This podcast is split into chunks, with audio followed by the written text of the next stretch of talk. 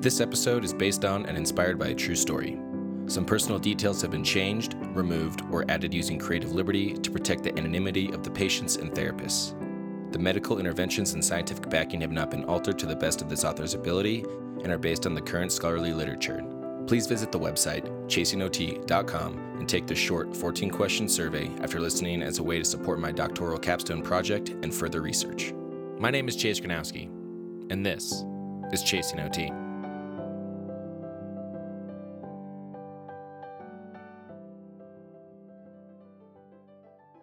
It was another busy day, homeschooling the boys and then running them around town to their various sports and clubs. Once her sons were dropped off and a ride home with a neighboring parent was secured for one of them, she raced across town to work. She was tired and overworked. Her two boys were everything to her, and she would gladly be twice as tired and doubly overworked if it meant they were happy. Stopped at a red light, she looked out of the driver's side window at an overcast sky and gave a half hearted chuckle through her nose. Her mind and body were drained, and sitting in the car during her commute was some of the only relaxation time she got each day. It was hard being a single parent of three children. Her daughter was off at school, but having two teenagers in the house was enough to exhaust anyone. They were new in town and knew next to nobody outside of a few peripheral family members in the area, so the task of raising and providing for her children rested solely upon her shoulders.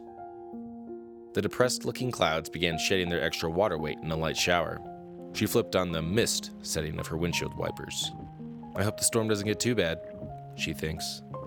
Soon after, she pulled up to the strip mall where her musty office was located. She parked and walked up a flight of stairs before entering through the familiar glass door with a push sticker, half torn diagonally, displayed at chest height. She exchanged a warm hello with the receptionist of the nonprofit she worked at as she entered the building. After getting briefed on the daily to dos, she headed down the hall. The bottom of the door smoothed the outdated carpet that covered her office as she entered.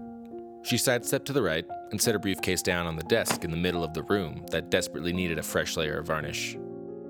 The old wooden chair, with a cushion so past its prime that it was next to unnoticeable, creaked as she sat down, popped her back, and took out her laptop. Hours later, she came out of a deep focus and looked up from her computer at the clock.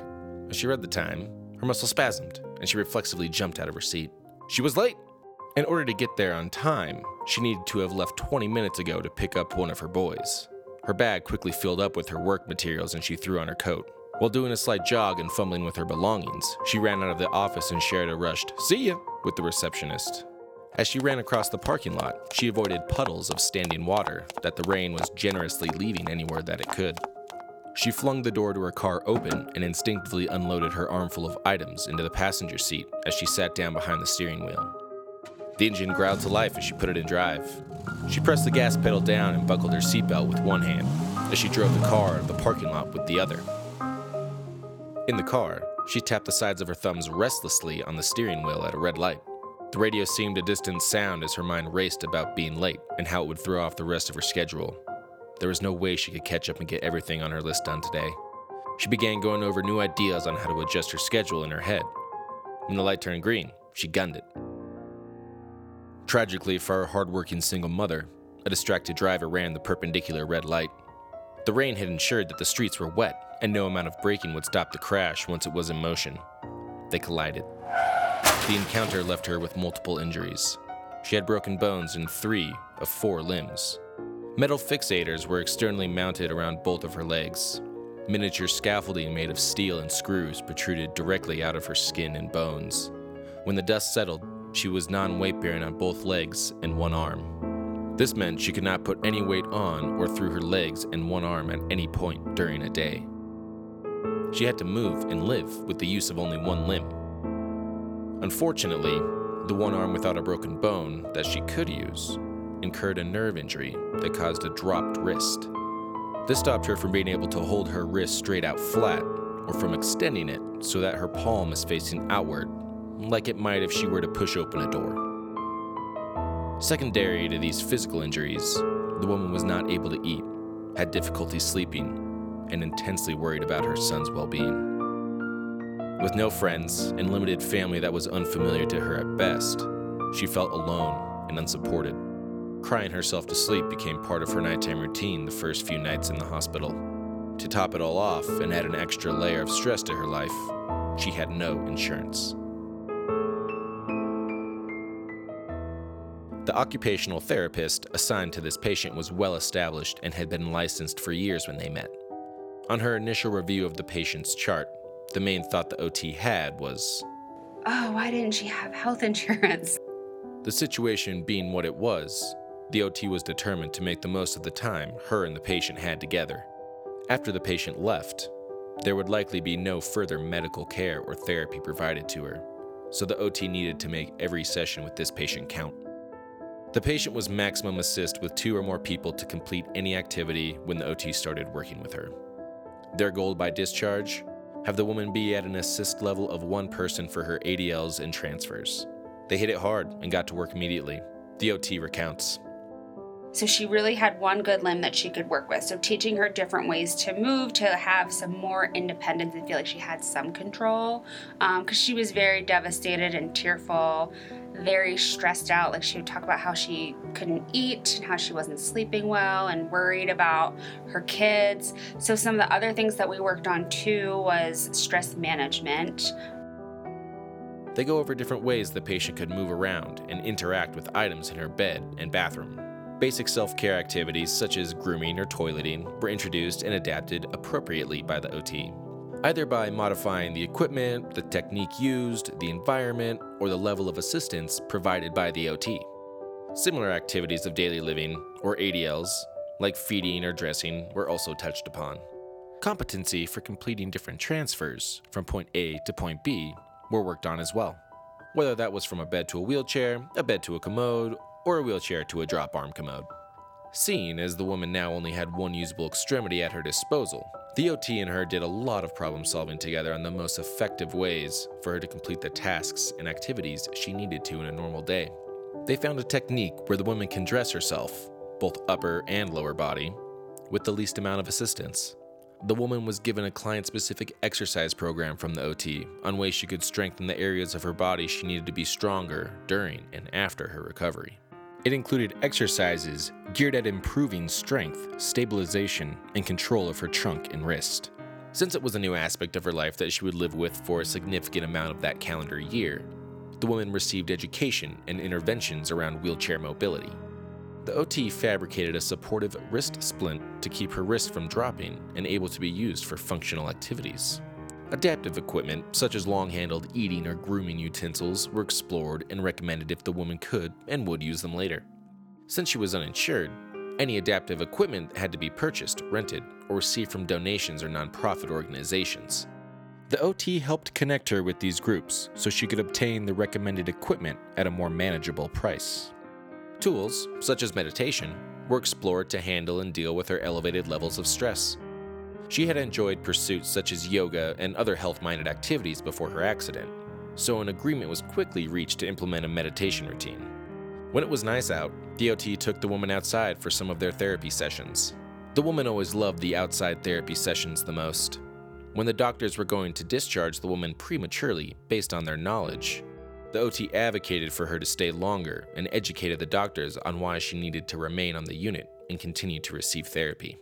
At the time, even if she was medically stable, she just wasn't functionally able to go home.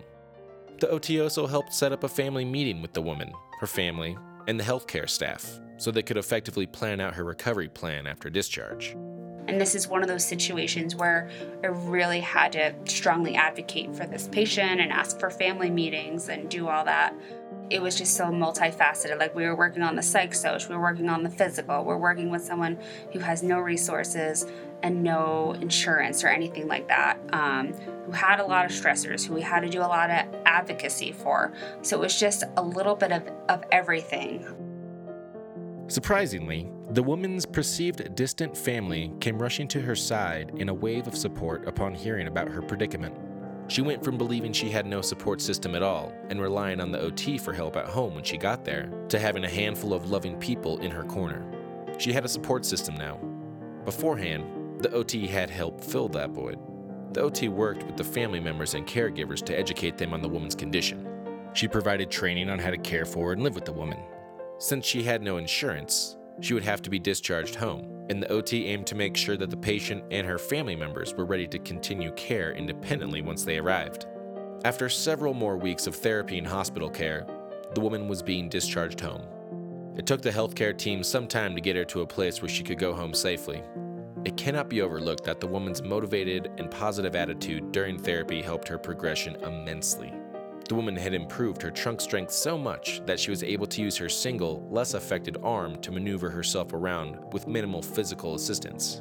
With help from the OT to set up activity items and supplies, such as laying a t shirt out on a bed with a long handled reacher, the woman was able to complete upper body dressing. She only required minimal assistance with her legs to dress her lower body. All of this with movement precautions, fixated limbs, and one arm operating at less than 100% efficiency. The OT helped her regain the ability to complete toileting by herself with some minimal adaptive equipment. The amount of mental relief she felt knowing that she wouldn't have to ask her teenage sons for help in the bathroom was incalculable. All the while, the OT was also addressing and trying to increase the woman's ability to problem solve on how to live with her current impairments, how she could overcome challenges unique to her, and engage in the meaningful aspects of her life. Facets such as her hobbies, the chores she needed to complete around the house, or tasks that she needed to do at work. They discussed these parts of her life and more, and with the OT's direction and help where needed, they figured out how she could still do all these elements in her life that were essential to her.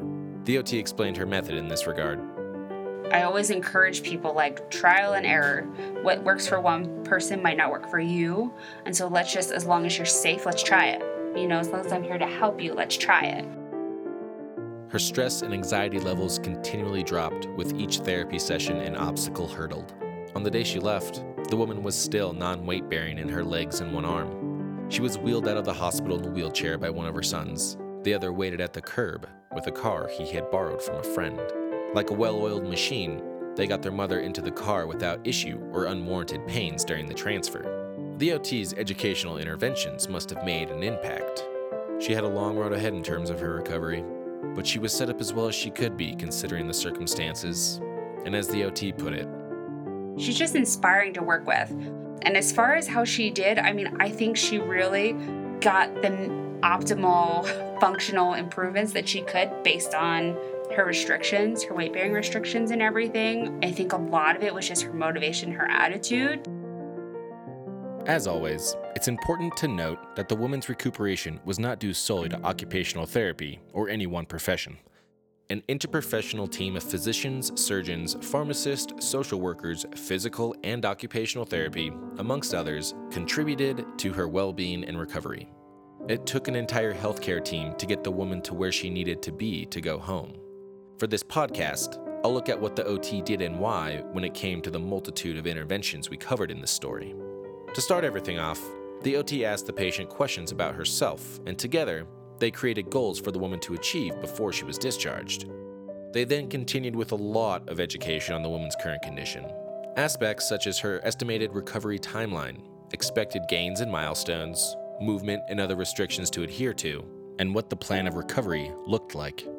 Although there is no substitute for a concrete support system of people around you, the OT was helping fill that need for the woman as best she could in a professional manner at that time. We as people desire support systems, and do exponentially better when it comes to medical recovery when we have a good one in place. The OT would alter each session and based her daily interventions on how the patient was doing. If the woman was more stressed than normal, either due to life circumstances or maybe the sight of the external fixators that encompassed her legs, they would start the session with some meditation. The OT always ensured the patient's legs were covered during the meditation and afterwards, if that had been the source of her anxiety that day. In order for the woman to start using her less affected arm efficiently in daily tasks, the woman needed to improve her trunk strength and control. The efficacy of how well someone can reach objects and manipulate their environment with their upper extremities is dependent on their core posture. Developing strong trunk muscles is the first step in getting someone, like this patient, to be able to use their arms or legs again in meaningful ways. The way the OT phrased it, we worked a lot of like core strength and stabilization, working on that. She really needed to have that core and trunk strength to kind of get herself into long sit to start engaging in other things like prepping for the wheelchair transfer and getting herself in a position to do dressing of her lower body. ADLs are activities of daily living and consist of basic tasks such as feeding, grooming, or dressing. This focus on her trunk allowed the woman to be able to move around more independently. This gave her back somewhat of a sense of control. She felt like she had lost all control over her life at that time. She couldn't care for her children, couldn't work, couldn't care for herself, couldn't pay for her hospital stay, could not choose when or where she would be discharged. The OT was aware of this lost sense of control. Beyond helping the woman be able to move where she wanted when she wanted, the OT would often give the woman options during their therapy sessions regarding their interventions. Any opportunity to give the woman some sort of control of her situation was capitalized upon. Even aspects as small as the choice of which meditation to start the session off were purposefully posed to the patient. Choices such as that were given with five or so options, so as not to overwhelm the patient with thousands of possibilities. This allowed the OT to provide the patient with some control in her daily activities without overloading her during an emotionally and mentally turbulent time in her life. Micro aspects of care such as this may seem marginal, but the mental benefits were noticeable in her behavior and attitude towards therapy. As previously mentioned, the major psychosocial theme that the OT hit upon with this patient is that of support systems. When the woman had none, the OT filled that void as best as possible from a professional stance. When the woman's family members came in and revealed themselves as her support system, the OT educated them and ensured that they would be able to care for the woman after she left the hospital. Having a support system that positively affects a person is one of the best signifying characteristics to the success of one's recovery. Even physical interventions were done by the OT to help support the woman and increase her independence. The OT made a static wrist cock up splint out of specific thermoplastics and common binding materials such as Velcro straps. This means she created an open faced cast out of specialized plastic to fit the woman's less affected extremity. The splint left the woman able to use her fingers for functional activities while keeping her wrist from dropping due to muscle weakness. With the additional support the splint gave her wrist, an entirely new world of mobility and independence opened up. She could grasp her spoon or use her phone again the patient was able to use her unaffected arm to feed, groom, or dress herself. She was able to put weight on that arm and move around her bed well enough to go from laying down to sitting at the edge of the bed, ready to start her personal morning routine with the OT. All of these are daily tasks that would not have been possible without the splint. Going outside for the patient was exceptionally meaningful. She didn't have time to go on hikes or sunbathe, but she enjoyed yard work and didn't understand how much the little sunlight she got, rushing from building to car or car to building, meant to her. When the OT took her outside for their therapy sessions, the sunlight hitting her face and body felt like someone removing a cling wrap suit with a warm towel. She was able to relax, she was able to get vitamin D and the release of other feel good neurochemicals like dopamine from the sunlight. Probably the biggest aspect of what the OT did and why lies with her advocacy for the patient to stay at the hospital longer effectively acting as a support system in another fashion. From the primary physician's point of view, the patient was medically healed up enough to go home. A completely reasonable and logical stance with the knowledge they had at the time. The OT was able to explain that although she had reached her medically stable and ready for discharge status, she wasn't ready to be sent away. She needed to gain more independence and decrease her level of needed assistance to complete tasks. The family needed more time to be educated on how to properly and safely care for the woman when they went home as well. To top it off, the woman also needed more education on methods or techniques to complete her ADLs herself. All of that and her discharge plan considered, she would have a better recovery and heal best in a hospital environment for just a little longer. The OT and healthcare team did an immense amount of work with this patient. Her positive attitude, possibly due in some respect to the work of occupational therapy, had a measurable effect as well. It took everyone on board, from healthcare providers to family members, to treat this patient to the highest degree possible. Their efforts proved fruitful. The woman was set up for success from the moment her sons helped her into the borrowed car and she gave another half hearted chuckle through her nose.